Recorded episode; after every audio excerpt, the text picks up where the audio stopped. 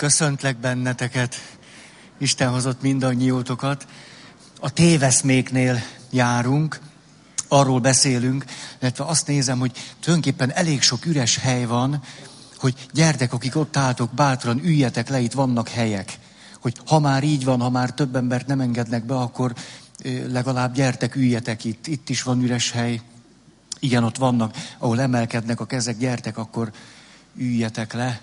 Ne nomádozzatok. Szóval a téveszméknél járunk. Lehet, hogy... Na szóval, a téveszméknél járunk, mégpedig a boldogságra vonatkozó téveszméknél, mert hogy úgy jutottunk el ide, hogy nem csak a kapcsolatra, házasságra, házastársi kapcsolatra vonatkozóan vannak olyan téveszméink, adott esetben ideáljaink, amelyek ideálnak megfelelnek, de elvárt realitásként egészen abszurdummá válnak, elvárássá lesznek, és aztán tönkre tesznek bennünket és a kapcsolatot. Tehát, hogy nem csak a kapcsolatra vonatkozóan lehetnek téveszméink, hanem a boldogságra vonatkozóan is. És ezeket kezdtük el összegyűjteni. Volt egy alkalom, amikor a választás és a boldogság összefüggéséről beszéltünk, ezt már most nem is akarom elismételni. Ezt már tudjuk, egyszerűen mondhatjuk azt, hogy minél inkább nő a választási szabadságunk, és minél inkább a választásaink által gondoljuk azt, hogy boldoggá tudunk lenni, ez annál inkább kudarca van ítélve. De közben pedig az, hogy szabadok vagyunk, és van lehetőségünk a választásra, az nyilván nagyon jó, de nem ez hozza meg önmagában azt, hogy elégedettek tudjunk lenni, hanem hogy, és itt jön annak az óriási jelentősége, hogy megkülönböztettük a választást a döntéstől és az elköteleződéstől. Tehát pusztán csak a választási szabadságban lenni, és a választások által megvalósítani magunkat boldogtalanabbá tesz minket. Ha azonban döntéseink is vannak, időben elköteleződünk a döntéseink mellett, átadjuk magunkat azokban az elköteleződésekben, akkor az pedig növeli a boldogságnak a lehetőségét. Most ezt már nem akarom tovább ismételni, hanem nézzük itt, azt hiszem, a 8. ponttól hangolódva, melegedve, azt mondja, hogy téveszme az, hogy a pozitív dolgok nagyobb boldogságot fognak jelenteni, és tartósabb lesz a hatásuk. Mint ahogy a realitásból ez kiderül, hogy a pozitív dolgok, a nagyon-nagyon jó élmények és a fantasztikus lottó nyereményeink is rövid ideig jelentenek nagy boldogságot, és nem jelentenek olyan tartósan olyan nagy boldogságot, mint azt gondoljuk. Akkor a következő, hogy a boldogságot a génjeink határozzák meg. És akkor van egy irányadó számunk. Most, hogy ez pont annyi, vagy nem annyi, hát ki tudja azt, de nagyjából be tudjuk lőni az örökletes adottságaink és a boldogság összefüggését az 50%-ban. Tehát nagyjából 50%-ig felelős azért, hogy mennyire tudom magamat boldognak érezni, az, hogy az örökletes adottságaim hogy határoznak meg. És itt jutottunk el oda, hogy a környezeti dolgok is meghatároznak, nyavajás 10%. Ugye a jelzők nagyon fontosak, nyomorult 10%, kis pökhendi 10%, azt gondolja, rajta múlik, és közben kifejezetten nem. Ezt ugye nézhetjük úgy is, hogy aha. Tehát aki itt mondjuk egy pesszimista beállítottságú, most összeadta a kettőt, azt mondja, akkor 60%. Már buktam. Tehát ahogy végignézek az életemen, az örökletes 50% megvan, azt tuti. És hát most akkor nézzük meg, hogy élek. Itt. Na most, ugye a környezet nem csak egy országot jelent, de a körülmények nem csak egy országot fednek le, hát ez egészen nyilvánvaló, hanem például, hogy házas vagyok, vagy nem, házas szeretnék lenni, de nem az vagyok, egészséges szeretnék lenni, de nem az vagyok, és a többi. 10%. Tehát szerintem azonban, ha azt mondjuk, hogy 60%, ez valami iránymutató, a 10% is iránymutató, azt mondhatjuk, hogy 40% a kezünkben van. Óriási lehetőség. 40%. Tehát nem igaz az, hogy a boldogság az olyan, hogy vagy van, vagy nincs. Emlékeztek, ez is volt, most egy picit inkább a fejemből megyek, hogy az is egy téveszt, hogy a boldogság valami olyasmi, ami vagy van, vagy nincs, de hogyha nincs, akkor esetleg elindulhatunk megkeresni, és a nagyon szerencsések rátalálnak. Hát ez jó egy mesére, arra nagyon, ugye elég híres is. De szóval... Van 40% lehetőségünk, és a 40%-ban, hogyha meg akarjuk keresni, hogy mi a 40% kulcsa, akkor az a cselekvés. A cselekvés, hogy hogyan élünk, hogy hogyan cselekszünk, a cselekvéseink hátterében pedig döntések, hogy milyen döntéseink vannak, milyen elkötelezettségeink, hogyan cselekszünk, és ezekkel összefüggésben hogyan alakítjuk a gondolkozásmódunkat. Ezeknek akkor itt kulcsjelentősége van a 40% formálásában. Jó, akkor mondom tovább. A házasok sokkal boldogabbak és elégedettebbek, mint az egyedülállók, és kiderült, hogy 25%, a házasoknál is 21% a nagyon elégedettek aránya, és azt is tudjuk, hogy melyik két korosztály az, a gyerekek szempontjából, ahol a szülők azt mondják, hogy hát azért ez nem egy fáklyás menet. Hogy ezt könnyen ki tudjuk találni, ahol 5 éves kor alatti gyerekek vannak, ott a szülők azt mondják, hogy hát azért ez nem pite, és nyilván igazuk is van. És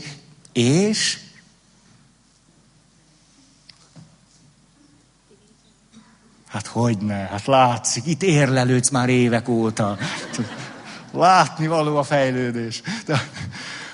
Szóval, ahol serdülő ifjoncok vannak a családban, ott a szülők elégedettségi szintje... De ez nyilván nem azt jelenti, hogy arccal a boldogság felé a serdülő gyerekeket száműzzük. Mert ez is egy lehetőség, ugye? Tehát egy kutatónak rögtön egy csomó gondolata támadhat, hogy hogyan tarthatnánk fönn a boldogságérzetünket. A serdülők száműzése elég jó ötletnek tűnik, rövid távon. Na jó. Akkor az anyagi dolgok boldoggá tesznek. Ugye itt 2 dolgot kellett nagyon hangsúlyoznunk. Az egyik, hogy a pénz bizonyos szempontból boldogít, mindaddig boldogabbá tudunk lenni általa, ameddig az alapvető szükségleteink kielégítésére szolgáló pénz a rendelkezésünkre áll. Akkor addig boldogabbá tesz bennünket. De hogyha az alapvető szükségleteink kielégülést tudnak nyerni, és főleg, hogyha elég... hogy is lehetne ezt mondani, hogy elég kiszámítható módon hozzá tudunk jutni annyi pénzhez, amennyi nekünk vagy családunk számára szükséges, akkor óriási nagy pénzbeli emelkedés is nagyon picivel tesz csak boldogabbá. Egészen kicsivel. Majd itt ezt egy összehasonlító kutatásban szeretném nektek mondani. Tehát ez volt az egyik, hogy addig boldogabbá tesz a pénz, ameddig az alapvető szükségleteink kielégítésének az eszköze. És van egy másik szintünk, ez pedig az, hogy és bombabiztosan, nagyon-nagyon-nagyon látható módon sokkal boldogtalanabbak azok az emberek, akik a mély szegénységben vagy a nyomorúságban élnek. Tehát itt akkor van 2 vonalunk. Az egyik, hogy minden olyan embertársunkat, aki nyomorog, minden lehetséges eszközzel kellene tudnunk segíteni, hogy ebből a mély szegénység vagy nyomorúságból följebb tudjon jönni, és nem szépeket mondani neki. Bár egy reménykeltő szónak vagy mosolynak láttuk, hogy milyen óriási jelentősége van, de hogyha ez nem párosul tettekkel, akkor nagyon problémás. Tehát ez az egyik. A másik pedig, hogy az egészen biztos, hogyha az alapvető szükségleteink kielégítést nyertek, akkor nem érdemes nagyon veszködni a pénz után. Ez is egész biztos. És a 2 között nyilván van egy nagyon izgalmas rész. Szerintem sok magyar ember a 2 közé esik. És ezért is nagyon izgalmas számunkra, hogy találjuk meg az egyensúlyt, illetve hogy azzal a 40%-kal hogyan tudunk gazdálkodni, ami rajtunk múlik, a saját cselekvésmódunkon, döntéseinken és gondolkozásmódunkon. Na akkor. Tehát akkor az is egy tévhitünk volt, hogy pontosan tudjuk, hogy az anyagi jólét nem boldogít, és kiderült a kutatásokból, hogy nem, ezt egyáltalán nem tudjuk ennyire pontosan, hanem ott is veszkődünk, nyomjuk, és azt gondoljuk, hogy az tenne boldogabbá, amikor már világos, hogy nem. Akkor, hogy a szépség boldoggá tesz, kiderült, hogy nem így van. Ha, ennek én is megörültem. Viszont itt is van valami kulcs a kezünkben, hogyha képesek vagyunk magunkat szépnek látni, az igen. Az igen. Ó, de jó. Van egy jó tanácsom ezzel kapcsolatban. Érdemes legalább egy olyan baráttal rendelkezni, aki szépnek tart minket. Mert ez nagyban megerősíti és hitelesíti a mi gondolatainkat. És hogyha minden jó szándékommal akarnék nektek valami kedvezőt mondani, akkor érdemes, hogy ő a házastársatok legyen. Ugye, és akkor nagyon sokfelől van fenék alatt szék, hogy ezt az érdekes magyar kifejezést használjam. Ki is próbálom, hogy ez mi. Ugye tudjuk, hogy a tartóság szempontjából a barátságnak milyen nagy jelentősége van. A legfontosabb tartós kapcsolat és barátság. Ugye, hogy barátom legyen a házastársam. Tehát egy olyan házastársam, aki a barátom hosszú távon és szépnek lát. Na? Jól van. És látjátok, ez milyen érdekes, hogy jaj, de hát nem lát szépnek. Hát tanulja meg. Ez a 40%, miből áll neki? Hát kell, kezdjen edzeni. Például vágogasson ki képeket nagyon csúnya emberekről. Ezt egy elég érdekes gyakorlatnak tartom. Most tanultam meg, tehát vágj ki 10 képet nagyon csúnya emberekről, és vedd be ott a feleségednek a képét is, tedd be. És aki rakosgast ki, és nézzek, akárhogy rakosgat, az a legjobb az enyém. Ez kétségkívül. Hát hogy tudtam ezt így kiválasztani? Na jó van. Hát ez jó. Akkor az is egy hiedelmünk, hogyha rossz dolgok történnek velünk, akkor azt gondoljuk, hogy az egészen természetesen sokkal boldogtalanabbá fog tenni bennünket, ezért eszeveszett módon próbálunk elkerülni egy csomó mindent, ami nem is tenne annyira boldogtalanná, és közben pedig, hogy az a boldogtalanság tartósabban fönnmaradna. És kiderült, hogy nem tesz annyira boldogtalanná, és nem áll fönn annyira tartósan. Jó, akkor... Ha egészségesebbek lennénk, sokkal boldogabbá válnánk. Aztán, ha a problémáinkat megoldanánk, akkor lennénk boldogok. Hát aztán ez nagyon nincs így. Szeretitek ugye az érvelésnek ezt a cizellált, kiforrott módját, amit most sikerült, ugye? Tehát azért igényes vagyok, láthatjátok. Tehát egyetlen mondat sincs csak úgy alá dúculatlanul. Minden. Ez már így van, tehát ez egy komoly érv. Ugye, mert sokkal inkább az derült ki, hogy aki probléma központúan gondolkozik, ő mindig talál problémát. Ugye? Tehát szomorúságra mindig találhatunk okot. Problémára is mindig találhatunk okot. Mindig. Tehát aki begyakorolta magát, hogy problémáról problémára lásson és éljen, ő neki... kifogyhatatlan tárházat jelent a földi élet. Úgy a maga kis szűkös korlátai között. Rendben. Jó? Hú, össze-vissza lapozok. Káosz van a jegyzeteim között. Igen. Szerintem egy lapot kihagytam. Rettenetes. Ah, tudtam, jó van. Azt mondja, a fiatalok egyértelműen boldogabbak, mint az idősebbek. És kiderült egyetemisták vizsgálata során, hogy nem, nagyon sok egyetemista korú nem érezte magát olyan boldognak, mint a maszájok. Jó tanács, menjünk maszájnak. Álljunk be eszkimónak Grönlandon, mert boldogabbnak érzik magukat, mint egyetemisták. Jó, ezt is tudjuk már. Akkor a boldogságra rá kell találni, ezt tudjuk, hogy ez is egy mítosz. Akkor leszünk boldogok, ha megváltoztatjuk a körülményeinket. Boldog lennék, ha, boldog leszek akkor, ha. És akkor volt egy ilyenünk, hogy már sosem leszek olyan boldog, mint. Már soha. Ó, amikor fölszenteltek pappám, ilyen szép napok voltak. Úgy éreztem előttem az élet, és most már mögöttem. Jó? Azt mondja. Jó. Annyi új anyag van, hogy tessék, jöjjön. A munkában a pénzkereset és a karrier lehetősége tesz a legboldogabbá. Ez egy mítosz. Mítosz. Mennyi modernkori mítoszunk van. És kiderült, hogy a hivatástudat.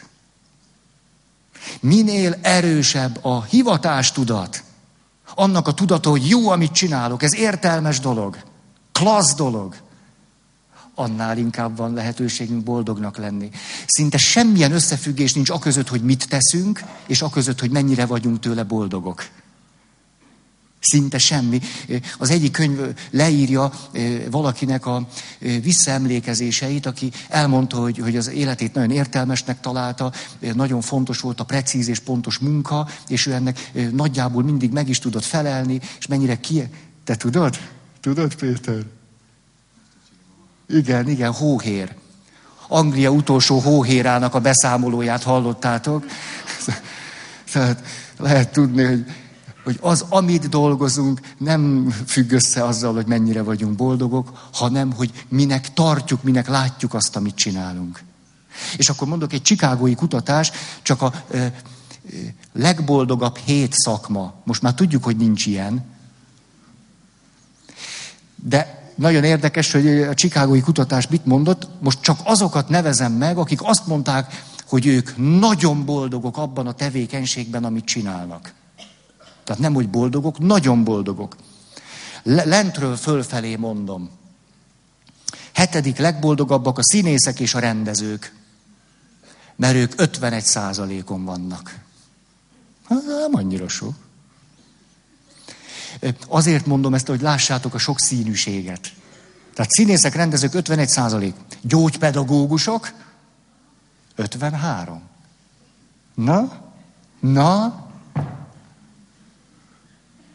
Hát ez jó hír. Jó hír, abba kell hagyni a színészkedést. Tehát 2% plusz. Jó, akkor építészek, 53, és most jön egy milyen izgalmas összehasonlítás, autószerelők 53. Hát USA, azért USA-ban vagyunk. Na igen, azok a nagy vasak. V8, az a gurgulázó hang. Nem csodálom. Na jó. Hát a 3., ezt nem tudom mi, de ti biztos tudjátok, mert ti ennek a kornak a nagyon jól képzett gyermekei vagytok, nem úgy, mint én, utazási szakreferensek. Számomra ez a kutatás értelmezhetetlen pontja, nem tudom, de 56%-on állnak, tehát érdemes utána nézni. És ugyanígy vannak a tűzoltók. Tehát látszik, hogy szinte tök mindegy, hogy mit csinálunk. Az nem mindegy, hogy. Ugye, azok a legboldogtalanabbak, akik pénzkeresetként dolgoznak. Annál egy fokkal jobb, ha karrier lehetőséget látunk benne, és a legjobb, hogyha hivatásszerűen tesszük. És akkor az első helyen kik vannak? 56% volt a tűzoltók és az utazási szakreferensek, 67%-kal ki a győztes populáció. Nagy meglepetésben lesz részetek. Hogy derültök, csak mondjátok. papok. Hát kinek támad ilyen gondolata? Neked. És képzeljétek el, hogy így van. Így van. Papok 67%. Na tessék.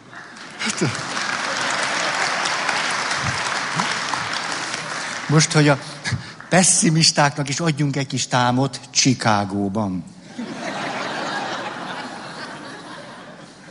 Ugye, hogy nagy különbség? De most már látjuk, hogy nem akkora nagy különbség, de majd erről is lesen szó, mert már a múlt alkalommal megtanultuk, hogy nem érdemes Dániába menni mellplasztikára. Tehát most már nem ugrunk be mindenféle csábos utazási szakreferens dumának. Jó. Van egy autószerelő ismerősöm. Nem tudom, tudjátok-e? Van egy lassan 25 éves sportautóm. Bezony. Nagyon jó passzió. És amikor a majdnem 25 éves sportautóban elromlott a fogyasztásmérő. Mit gondoltok, van értelme sportautóban fogyasztásmérőnek? Hát a teljesen hasznavehetetlen, értelmetlen dolog. De ebben van. Ráadásul egy végtelenül egyszerű műszer körülbelül azt méri, hogy milyen gyorsan nyomom le a gázpedált. Tehát ehhez mondjuk nem kell egy műszer, visszajelző, most lenyomtam, de mindegy, ezt csinálja. Hát látni egy 25 éves sportautó, ezt tudja. Szóval zavart, hogy a fogyasztásmérő műszer nem működik. Érzem rajtad az elmélyültséget, ahogy kezdesz valahogy beszívódni a témának az erejében, a sodrában. Örülök ennek. Jól esik, tudod? Jól esik, hogy szinte nem veszel levegőt, amikor beszélek erről. Szóval elmegyek a szerelőhöz, aki Magyarország egyik legjobb öreg sportautó szerelője, és elmondom neki a bajom. Képzeld el, ez a hasznavehetetlen visszajelző műszer nem működik. Szóval azt meg kell csinálni. Ne az, hogy jaj, ezért jött ide, meg nem tudom, meg 20 millió lesz, vagy nem, te nem ezt mondja. És szereli. Egy teljesen értelmetlen műszert. Szereli. És akkor, mikor vége van a szerelésnek, akkor azt elkezdtem neki szabadkozni. Hát, tudom én, hogy hát látni, így működik, hát nagyjából semmi értelme, de azért ott van, és hogy csak úgy zavart, hogy nem működik. És azt mondja, hát tudod, milyen öröm nekem, hogy működik? Mondta a szerelő. Hát én is így vagyok ezzel, annyira, hogy kiadtam a kezemből, bejött, nem működött, kiment, működik. Hát, tudod... Hát vannak, akik nem ismernek se embert, se Istent ebben a közegben, úgy látom. Semmi se szent nekik. Szóval, szeretek ehhez az autószerelőhöz menni, mert nem tart hülyének. Tehát nem engem zavar, az annyira jó lenne, ha az működne. És ő is így van vele. És el tudom képzelni, hogy miközben megszerelt egy teljesen hasznavehetetlen, értelmetlen műszert, jól volt közben. Nem azt mondta, hogy na, ezért születtem erre a világra, hogy ezt az értelmetlen műszert most megcsinálom egy 24 éves autón. Milyen jó, nem működött, és működni fog. Ez nagy dolog. Úgyhogy az autószerelők 53%-a számomra kicsit sem rejtélyes. Na nézzük. Következő mítosz. A kifelé forduló extrovertált emberek boldogabban érzik magukat mások társaságában. Míg az introvertált emberek természetesen boldogabbnak érzik magukat egyedül. És az derült ki, hogy nem így van, hogy nagyjából ugyanolyan arányban a befelé forduló természetű emberek is nagyjából ugyanolyan arányban boldogabbnak érzik magukat mások társaságában. Nagyjából ugyanaz az arány. Tehát aki itt befelé forduló, neki is lehet, hogy nagyobb boldogságot ad, lehet, hogy kevesebbszer, lehet, hogy megválogatja, hogy kivel együtt lenni másokkal. Ez nagyon izgalmas, nagyon szép. Én is egy befelé forduló ember vagyok. Ez derültek, ez tényleg így van. Tényleg így van. Csak van valami ellensúlya. Na, azt mondja, a megözvegyülés boldogtalanabbá tesz, mint a válás. Hiszen meghal valaki, meghal egy szerettünk. És az derül ki a kutatásokból egész egyértelműen, hogy nem így van. Hogy a válás boldogtalanabbá tesz bennünket, mint a megözvegyülés. És hogyha ilyen 5-10-15 éves után kísérések vannak, mondom, nagyon érdekes ezt látni, hogy válás után 5 évvel leszünk körülbelül annyira boldogok, mint amennyire válás előtt 3 évvel voltunk. Pedig válás előtt 3 évvel már általában nem szoktunk olyan nagyon boldogok lenni. Tehát ezzel azt mondhatjuk, hogy a válás nagyon-nagyon nehéz tehertétel. Nagyon nehéz. Tehát idealizálni, hogy püf-puf. Ugye, mert a válás előtt is van egy jó pár éves szakasz, válás után. Ugye, tehát ez egy nagyon-nagyon nehéz helyzet. Az özvegyek egy kicsit jobban járnak.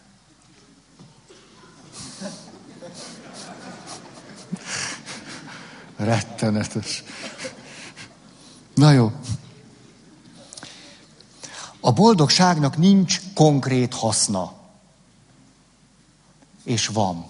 Hihetetlen sok konkrét haszna van. Például, mondok csak egy morzsákat. Kiderült az, ilyen egészen egyszerű dolgokat néztek. Például azt, hogy az érettségi tablón az illető mosolyog-e vagy nem. De megkülönböztettek kétféle mosolyt. A hamis meg az igaz mosolyt. A kutatók számára hamis és az igaz mosoly közti különbség tudjátok mi?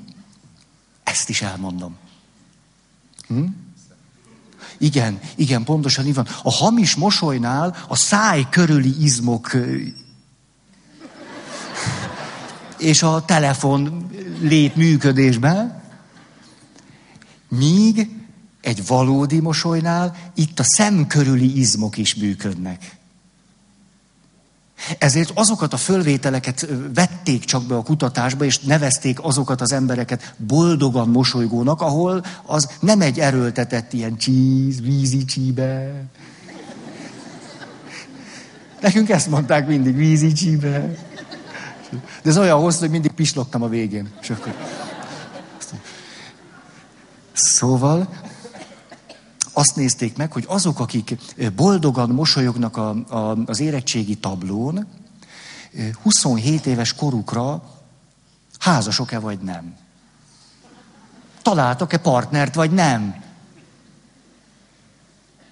És kiderült, ha boldog emberek könnyebben találnak házastársat.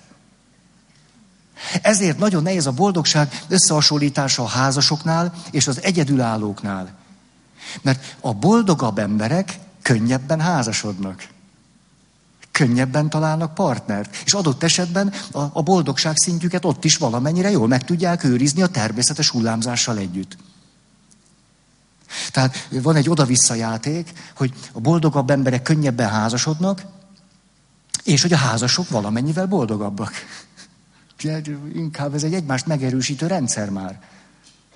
És inkább ugyanúgy egy egymást megerősítő rendszer lehet az, hogy a boldogtalan ember könnyebben nem talál társat, és ezért az egyedül létében még boldogtalanabbá válik, vagy érzi magát. Na most, hogy? Az egyik kedvenc kutatás, erre szoktak hivatkozni, mert ez egy rendkívüli csoporttal zajlik, mégpedig apácák. Apácák boldogság kutatása és összefüggése a várható életkorral. Ugyanis a mi asszonyunkról nevezett szegény iskola nővérek 1930-ban a főnöknő kérésére belépésükkor egy egyoldalas esszét írtak az életükről. A gyerekkorukról, családjukról, életükről, miért léptek be, mit várnak attól, hogy ők apácák szeretnének lenni. Ez a szerzetesen és a tagjai ugye rendületlenül fönnmaradtak, és a kutatók azt mondták, ez egy remek csoport, ugyanis a környezeti különbségek minimálisak. Nagyjából ugyanabban a környezetben vannak, és ráadásul nagyjából ugyanazt az életmódot élik. Hát ennél jobb csoport nincs is, akiket lehetne kutatni. Tehát a környezeti tényezők a legkevésbé. Tehát a leginkább nézhetjük azt meg, hogy a belső adottságok milyen összefüggésben vannak a boldogsággal és a várható életkorral. A következő derült ki. Azt nézték, hogy abban az egyoldalas beszámolóban, amit fiatal nőként írtak, mennyi pozitív és negatív kifejezés található. Mondom, a pozitív és negatív kifejezések és a várható életkor közötti összefüggést.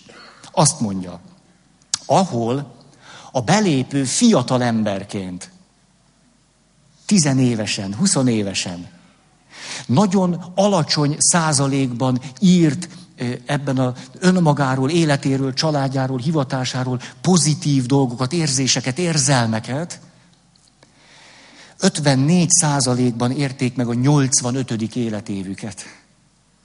54%. Ahol magas volt a boldogságra utaló kifejezéseknek a száma, 79%. Megérték a 85. évet. Csak hogy az apácák hosszú ideig élnek. Chicagóban legalábbis a mi asszonyunkról nevezett boldog iskolanővérek nagyon tudnak. 93 éves kort is sokan érték meg. Ez az adat még izgalmasabb, mert ahol alacsony volt a boldogságra utaló kifejezések száma, 18% érte meg ezt az elég rövid életkort. Tehát nagyon sajnálatos, hogy 93 évet 18% élte meg. És mit gondoltok, hogy hány százalék élte meg azok között, ahol magas volt a pozitív érzésekre, érzelmekre, boldogságra utaló? Hát nem lehet. Hát már 79% alatt kell, hogy legyen. 52%. Ez azt jelenti például, hogyha én 10-20 évesen boldog vagyok, hosszabb ideig fogok élni.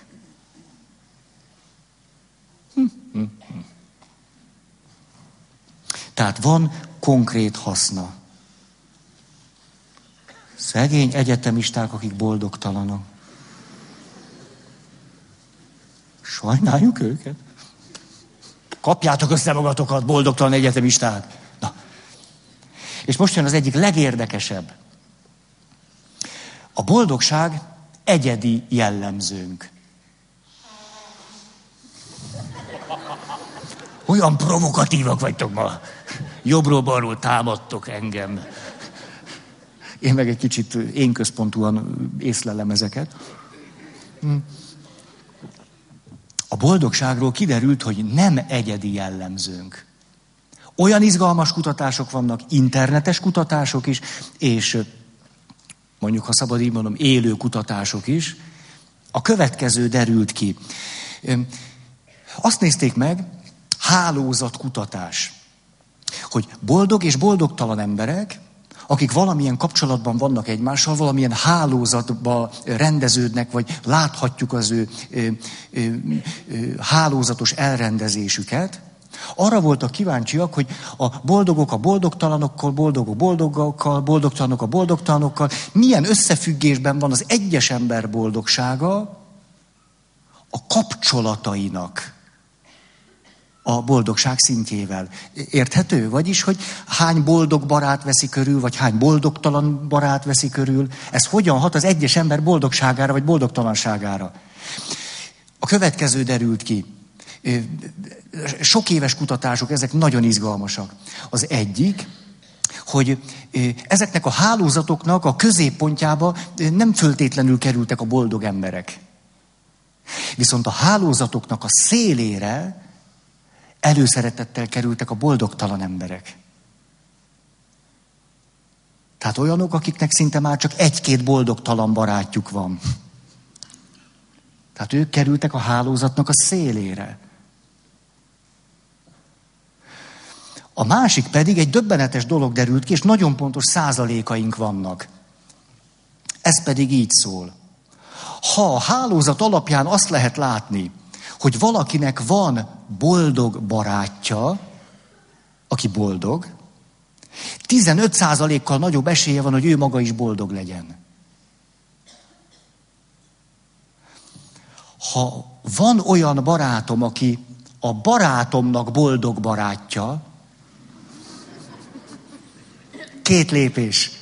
Tehát nem az én barátom boldog, hanem a barátomnak a barátja egy boldog ember, 10%-kal nagyobb esélyem van, hogy boldog legyek. Egyeseknek a tudomány smafú. És harmadiziglen is kimutatható. A barátom barátjának a boldog barátja. Milyen érdekes, hogy ezen derültök. 6%-kal nagyobb az esélyem, hogy boldog legyek.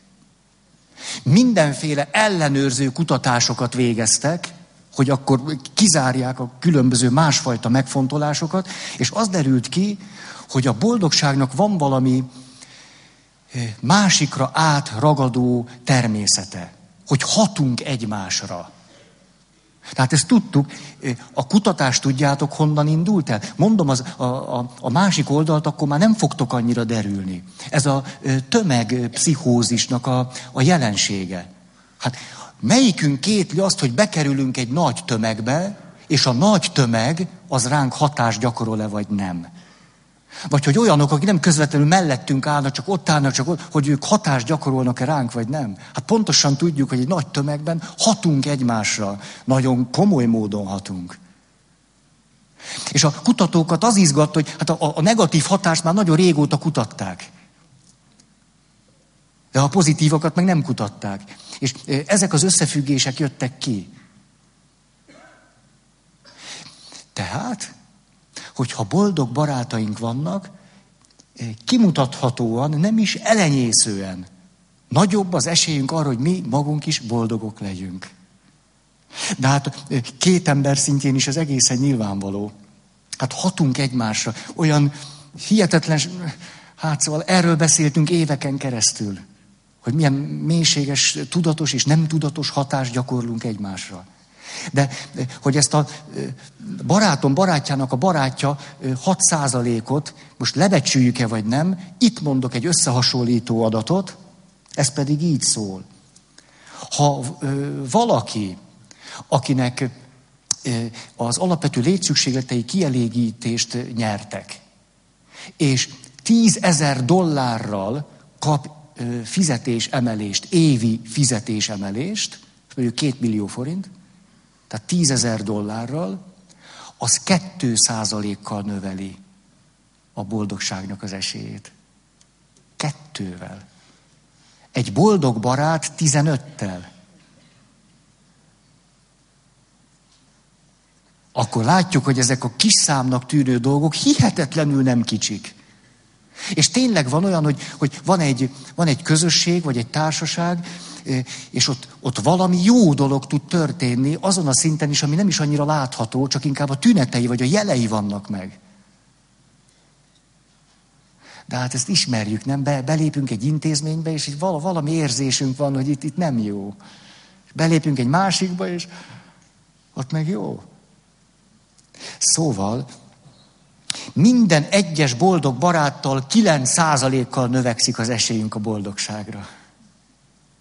Tehát boldog házastárs, egy-két boldog barát, hoppácska.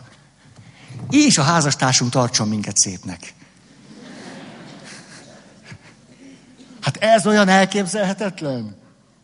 Igen. Melyik része? Így együtt a három, ez megvalósíthatatlan. Ó. Óriási lehetőség. De akkor ez most azt is mutatja, hogy ha teszünk valamit mások boldogságáért, az még ilyen szinten is visszahat ránk. Hálózati hatást gyakorol ránk. Hát ez gyönyörű szerintem. Azt mondja, hány százalékkal csökken az esélyünk a boldogságra, ha boldogtalan barátaink vannak? Ugye 9%-kal nőtt az esély a boldog barátra, csak hagyok egy pici időt, hogy ezen töprengjetek. Van egy szívderítő adatom, 7%. 7%, és mondjuk vesztesz $10,000, akkor az annyi. Na jó. Tehát egy boldogtalan barát ott a hálózatban, akkor azt jelenti, hogy 7%-kal nagyobb az esélyed, hogy boldogtalan leszel, vagy boldogtalan vagy. Oké. És van itt még egy nagyon izgalmas dolog. Nagyon-nagyon izgalmas. Ez pedig az, hogy az sem mindegy, hogy a boldog barát milyen közel lakik hozzánk.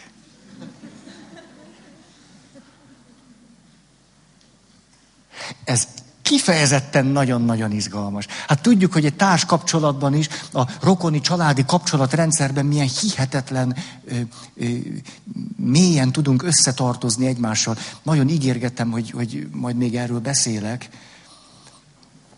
hogy sokszor tudatossá tud lenni az, amikor, hát van is egy, most csak mondok egy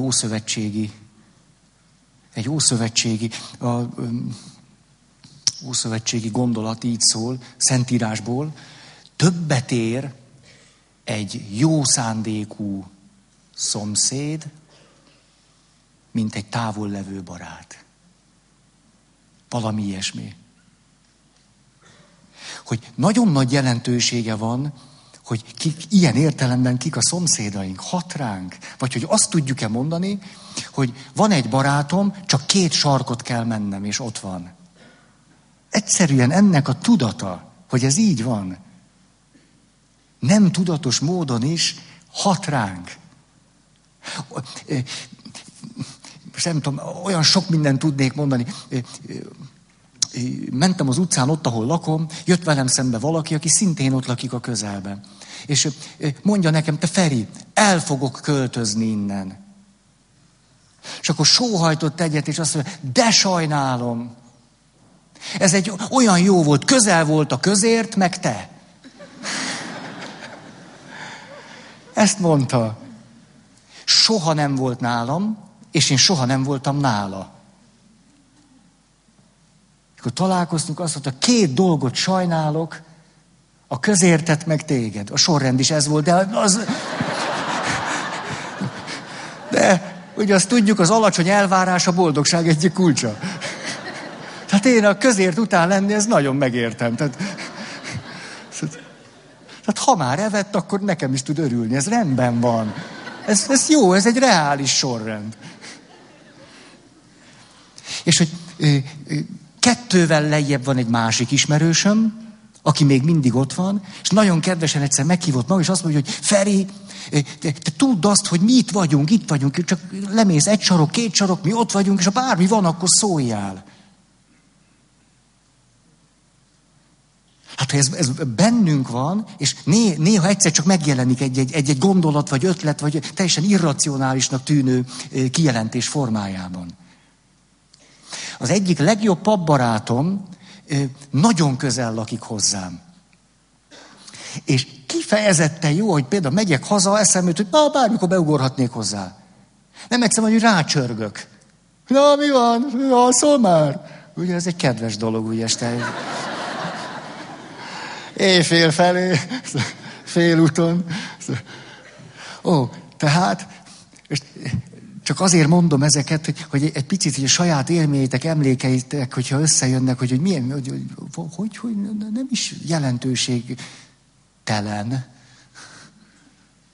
az, hogy ez így van. Nem csak, hogy egy jó szomszéd, hanem egy jó barát, aki egy mérföldes körzeten belül van. Valahogy az a benyomásunk, hogy elérhető. Most eszembe jutott egy másik paptársam, de nem készültem ezekre, csak hogy derültetek, jön ez belőlem, hogy találkoztam vele, egy helyen tanítunk, igen ám, de ő az országnak az egyik csücskéből jön. És akkor azt mondja, hogy meglát engem, hogy szia Feri, és te, mondok neked valamit. És akkor azt mondja, te, mikor úgy gondolom, hogy alig bírom, meg sok a munka, meg fáradt vagyok, meg nem tudom én mi, te szoktál az eszembe jutni, hogy te neked is biztos ilyen sok, meg fáradt vagy, meg mi, és olyan erőt adó nekem azt, hogy tudom, hogy te vagy. Egyszerűen csak annak a tudata, hogy tudunk egymásról, hogy ő is van.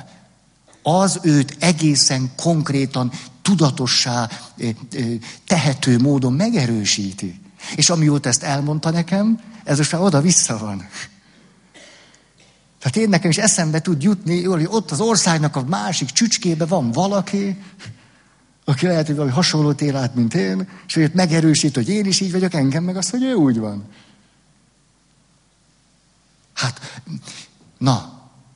Hát az, hogy tehát az, ahogyan hatunk egymásra, ennek óriási jelentősége van sok más területen is, de a boldogság szempontjából is. Ó, hát, hogy milyen hihetetlen finom érzékünk van. Hát csak voltak megérzéseitek. Nem a barátaitokkal kapcsolatban, a házastársatokkal. Messze van, messze, és történik vele valami, és van, megérzitek. Biztos volt már veletek ilyen. Hát nem feredély kalitkában élünk, hogy ne éreznénk meg. Hú. Na, erről sokat tudnék, de nem akarok most. Azt mondja, most már csak a százalékos arány az érdekes, meg még a magyar helyzetről akarok beszélni. Föltétlen. Évértékelő gondolataim vannak most itt. Azt mondja, látjátok, hogy hat rám a helyszelleme, hogy ez kibudjan belőlem, valami hat rám itt. Mi volt itt néhány órával ezelőtt? Tudjátok? Feri, hagyd abba. Jó. Tehát, ha az a barát egy mérföldnél közelebb van, az több, mint 1 kilométer. De jó? Tehát, 1500-600 méter. Nem kevés. Hát az nem kevés. 25%-kal nagyobb az esélyünk, hogy boldogok vagyunk. Tehát akkor egymást boldogságáért tenni, vagy a magunk, most jó értelemben, hogy megelégedett életet élni, ez nagyon hat a másikra. És jó hálózatok tudnak kialakulni. Olyan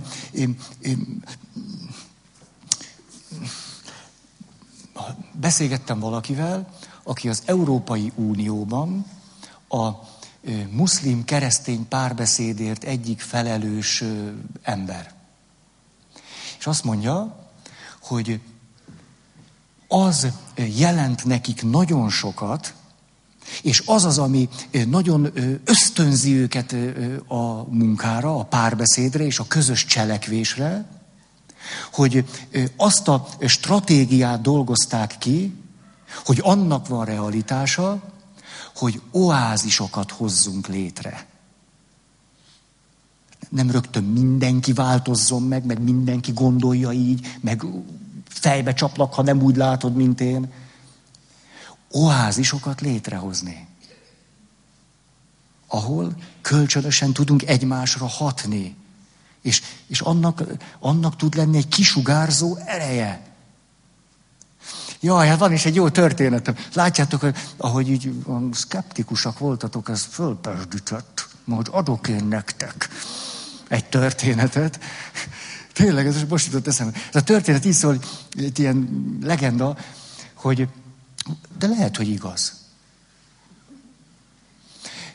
szerzetesek élnek az egyik, tényleg lehet, hogy igaz, nem tudom, szerzetesek élnek az egyik városnak a határában, vagy falunak a határában, de nincsenek már csak 4-en. Ez a 4 szerzetes azonban már mind a mi asszonyunkról nevezett iskolanővérek korosztályába tartozik a 21. évezredben, vagy micsoda évszázadban.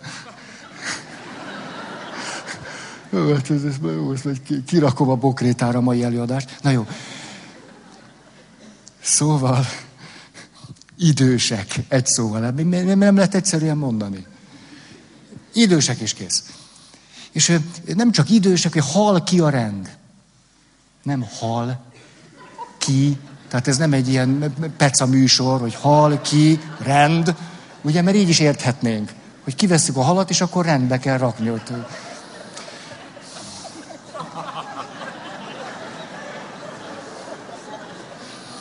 Ó, hát hát ezért számon fognak kérni. Számon fognak kérni. Na, tessék már rendes. Szóval, na jó. Tényleg rendesen.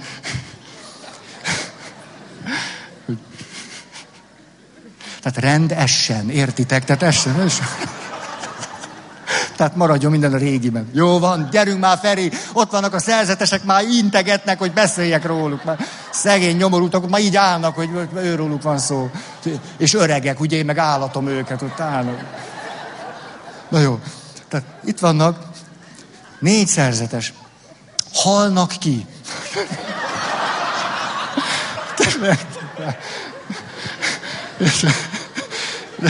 De nem annyira, hogy még élnének, vagy ne élnének. Tehát még élnek, de már...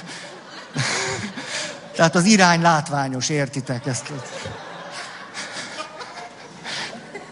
Szóval ott vannak ők 4-en, és ahogyan lépnek ki az életből, akkor... akkor elfogja őket egy búbánat, hogy hát hogy lesz most így, hogyha mind a 4-en meghalnak, vége itt a kolostornak, sok száz éves hagyománynak, a rendnek, a vége. És ez nagyon szomorúvá teszi őket, és azt hallják, hogy nem olyan messze itt a környéken van egy öreg remete. És hogy ennek a remetének úgy hírlik, hogy jósló tehetsége van, szinte profétai karizmája. És akkor elmennek mind a 4-en, hogy valahogy mit lehet még, hát nem sok évük van már hátra valószínűleg, mert tudják, hogy milyen levelet írtak 20 évesen, és hát sajnos szenvedésre vállalkoztak, és áldozatra. Na és aztán a remete végighallgatja őket, végignézi őket, mustrálgatja. Azt mondja, nagyon fontos dolgot látok. 4 őtök közül az egyik szent lesz. Ezen is nevetnek.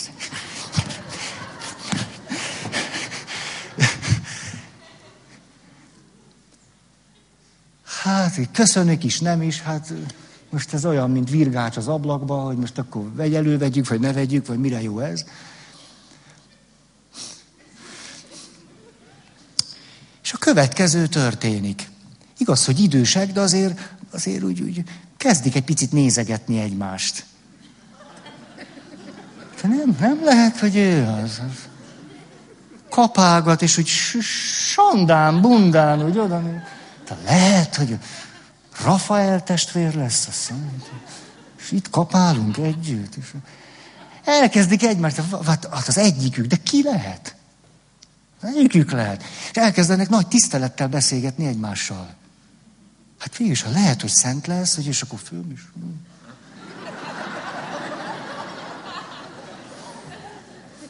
Igen ám, de hogy egyszer-egyszer úgy megjelenik egy gondolat, de nős.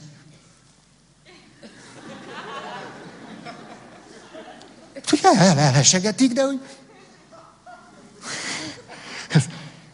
Elkezdenek egy picit másképp élni. Elkezdenek nagy tisztelettel beszélgetni egymással, elkezdenek magukra másképpen lenni, megújítják az elköteleződésüket.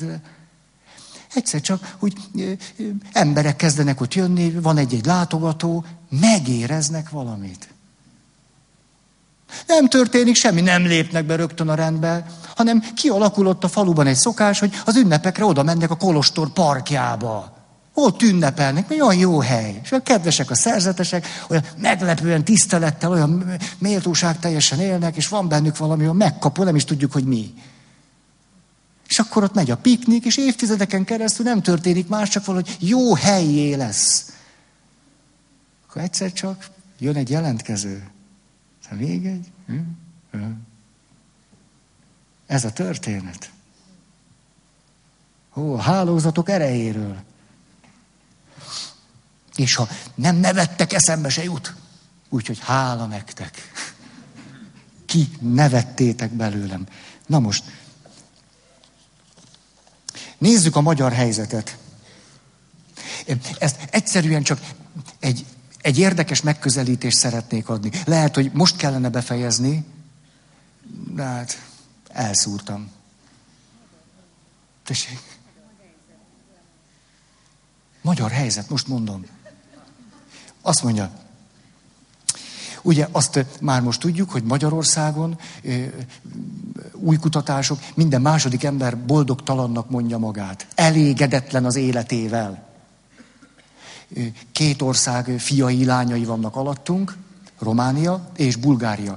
Bulgária a legzűrösebb, mert ott nagyjából minden harmadik ember mondja magát boldognak. Tehát Bulgária, Románia és Dánia van elől. Na most, próbálták kikutatni, hipotéziseket fölállítani, hogy mi lehet a magyar ember boldogtalanságának az oka. És 6 tényezőre találtak, ami társadalmi tényező. És látjuk, hogy ilyen tényezők vannak. Mondom ezeket egymás után, hogy mi az, amin érdemes változtatni. Tehát nem az most, hogy busongunk, és a vég... hanem, hogy hol lehet máshogy látni. Azt mondja, előszeretettel panaszkodunk, és vagyunk gyanakvóak. És hogy a panaszkodásra való, nem tudom én, kihegyezettségünk, az talán azért is van, mert a jó hírekkel nem tudunk mit kezdeni. Tehát az derült ki, hogy ha valaki mond egy jó hírt a környezetünkben, tulajdonképpen a kultúránk nem erősít meg abban, hogy egy jó hírre milyen jó válaszokat lehet adni. Ugye emlékeztek, néhány alkalom ezelőtt erről beszéltünk, hogy pozitív, konstruktív válasz. Építő, aktív, konstruktív válasz. Hát valaki mond egy jót, és akkor...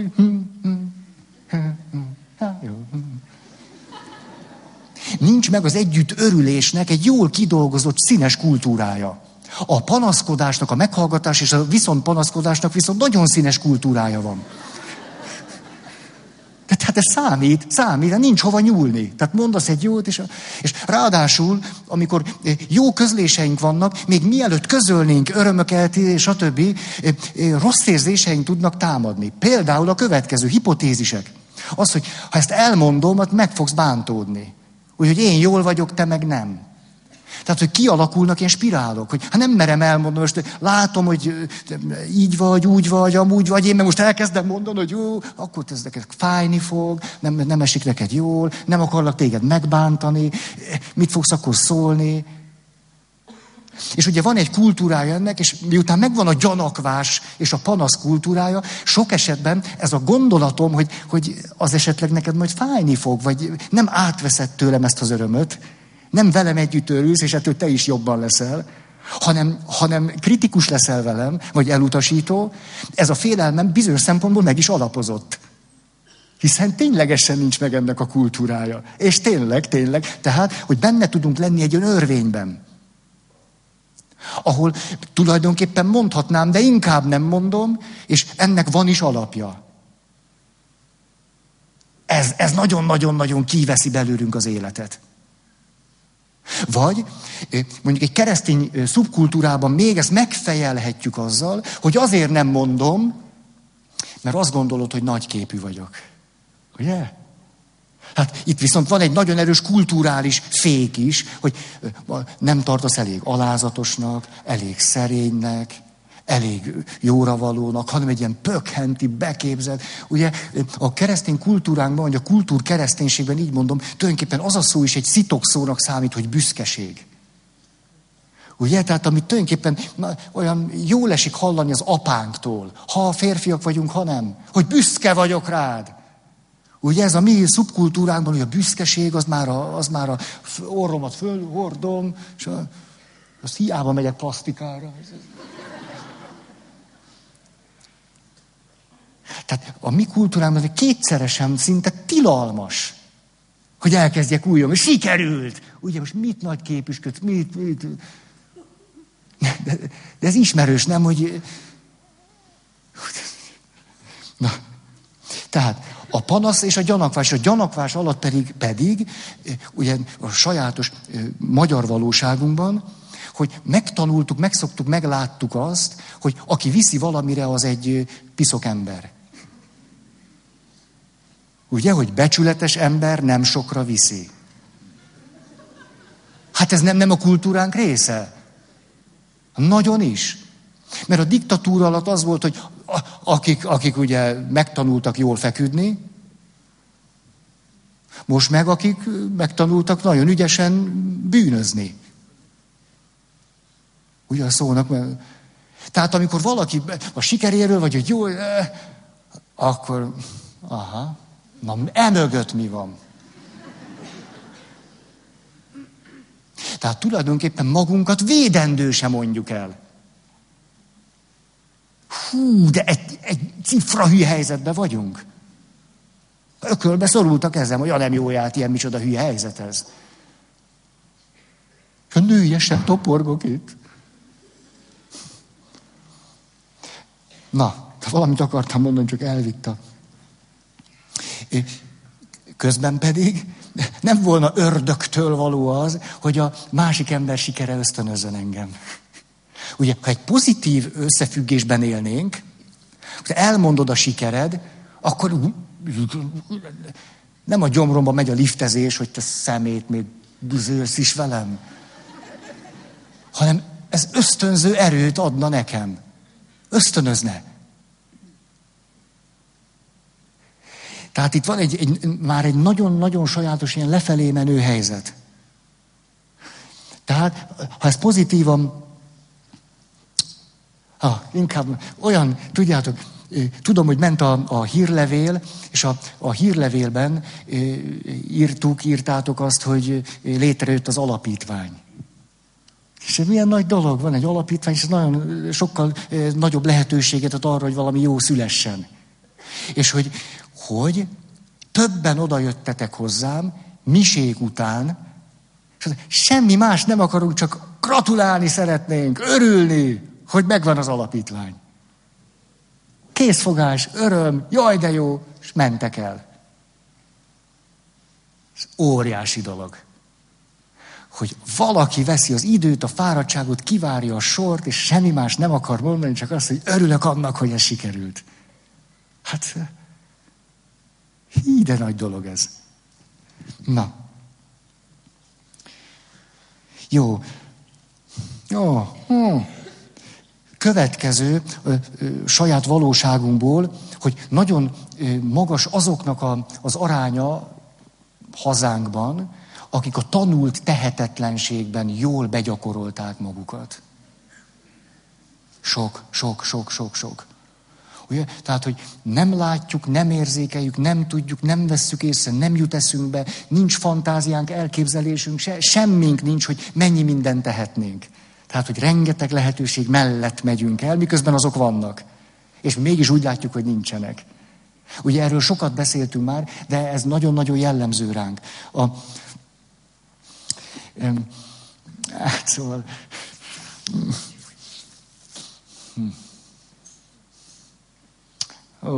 Annyi mindent megtanulunk, hogy nem lehet, hogy nem szabad, hogy egyáltalán nem lehet, egyáltalán nem szabad. Szóval, tegnap bementem este egy könyvesboltba.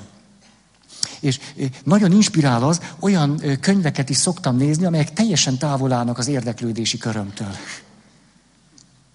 Ez nagyon izgalmas, hogy teljesen mindenhonnan nagyon főzőkönyvek, nagyon kertépítészet, ezek legizgalmasabbak, olyan dolgokra talál az ember egész, csoda.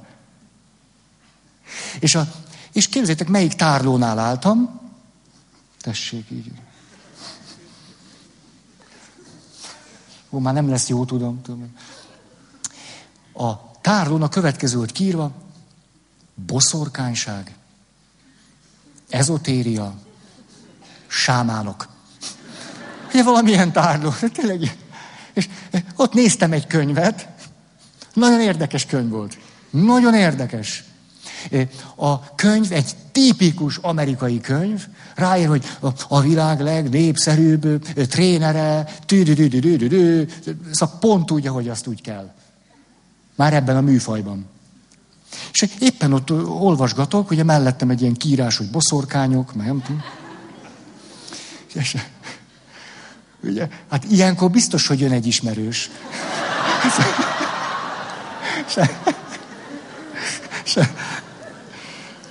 És ugye óvatosan jön, ugye, mert nem, ott boszorkányok, ugye ő is tudja a hálózatnak a hatása, lehet, hogy van egy hálózat, szerint a harmadik nekem egy boszorkány, akkor ez hogy lesz? Na, hogy hassak rá. És akkor de kedves volt, mert furdalta az oldalát a kíváncsiság, hogy mit nézek a boszorkányok tárlóba, de legalább meg is kérdezte. Aztán mit olvasol? És akkor odaadtam neki ezt az legamerikaibb, legaranyszínűbb, legizébb. Ez nagyon érdekes. Kedves volt, mert azt mondja, hogy hát nekem előítéleteim vannak. Ezzel a dologgal olyan gyakran találkozom. Tehát, hogy mondjuk elmegyek egy könyvesboltba, és az van a fejemben, hogy nem láthattok meg engem, papot, egy olyan tárlónál, ahol olyan könyvek is vannak, amelyekben olyan tartalom van, hogy. Nem abszurdum ez? És az a tapasztalatom, hogy mi papok ezt nagyon jól tudjuk csinálni. Tehát mi nagyon pontosan tudjuk, hogy hány méterre kell elkerülni egy olyan tárlót. És akkor itt egy kicsit azért lehet operálni így, vagy sietni, a hatás akkor csökken.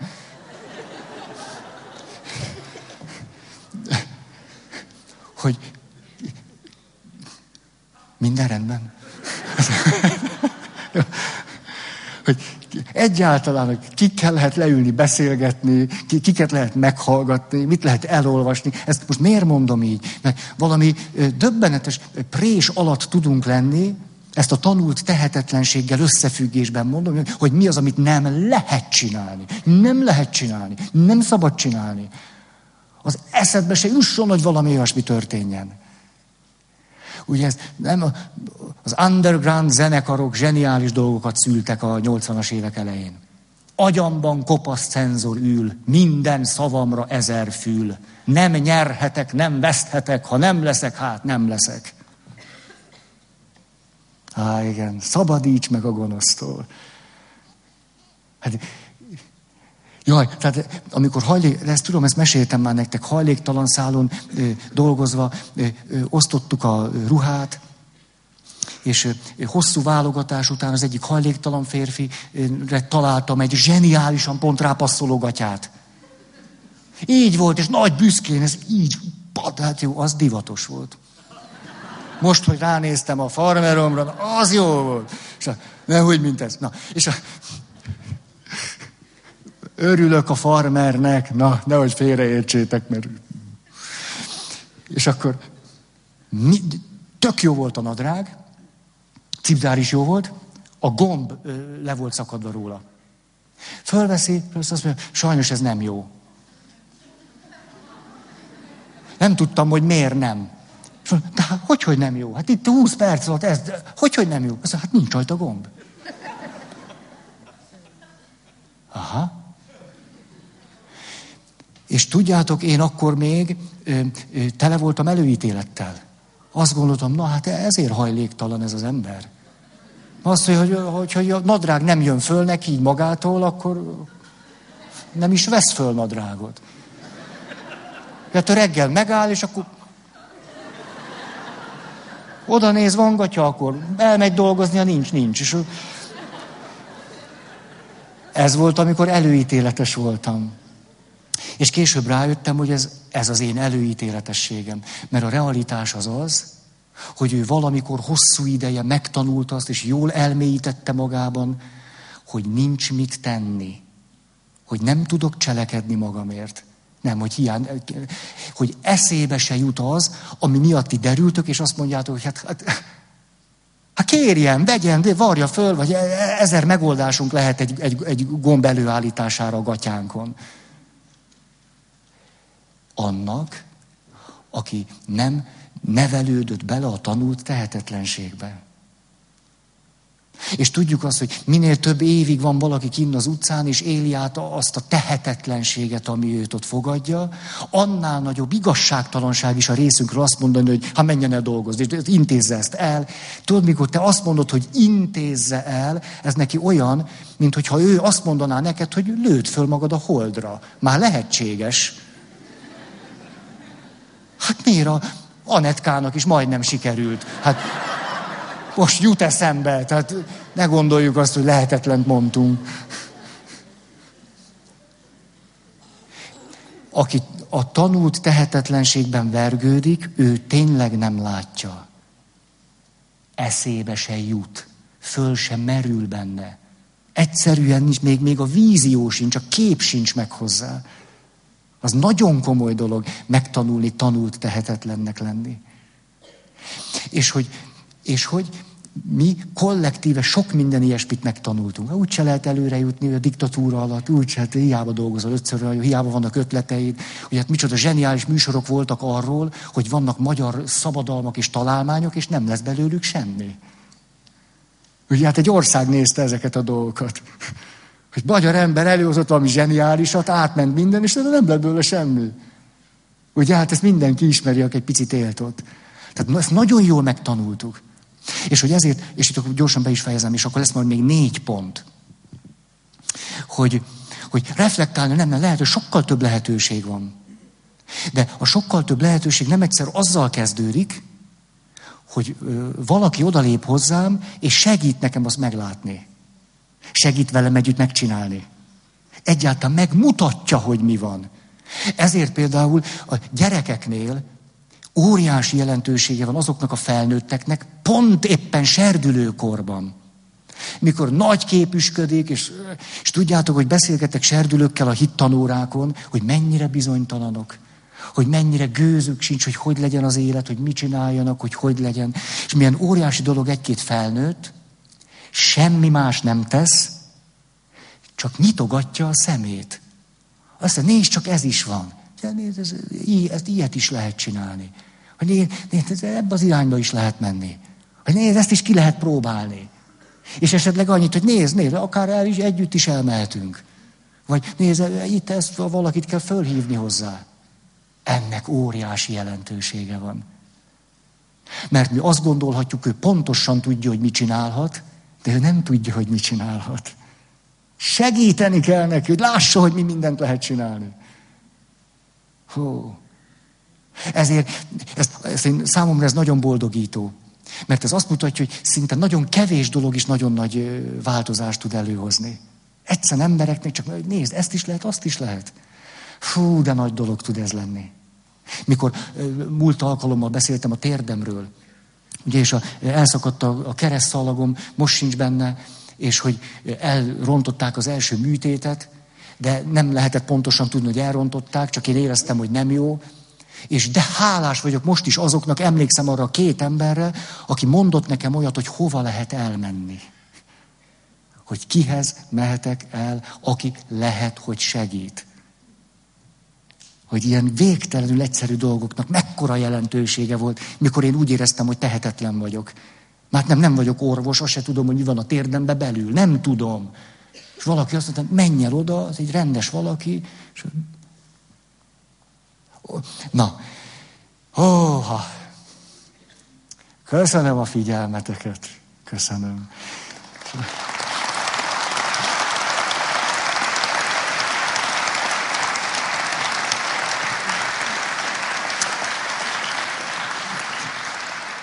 Egy nehéz dolog vár ránk.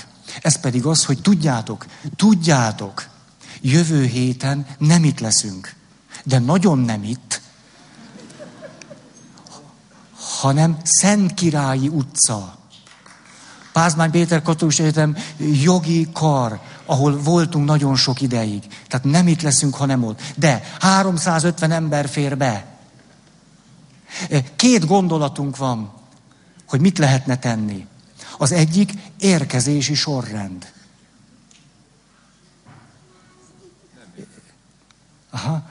A másik ötletünk, ez az alkalom legyen csak a férfiaknak.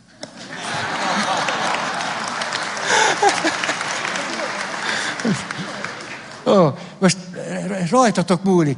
Szeretném megszavaztatni ezt. Kérlek benneteket. Gondoljátok át. És akkor csak férfiak, akkor magunk között leszünk. De ígérem, hogy nem beszélünk ki benneteket, hanem a saját sorsunkról fogunk beszélgetni. Jó, tehát tegye fel a kezét, aki azt mondja, hogy érkezési sorrend. Köszönöm. Aki azt mondja, hogy a férfiaknak tartsunk egy alkalmat. Jó, azt hiszem.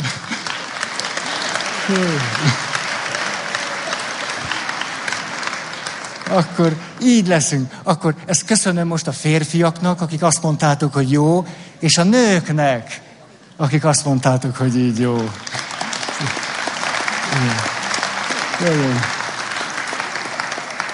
Tehát akkor Szentkirályi utca férfiak, ez eléggé ellenőrizhető lesz.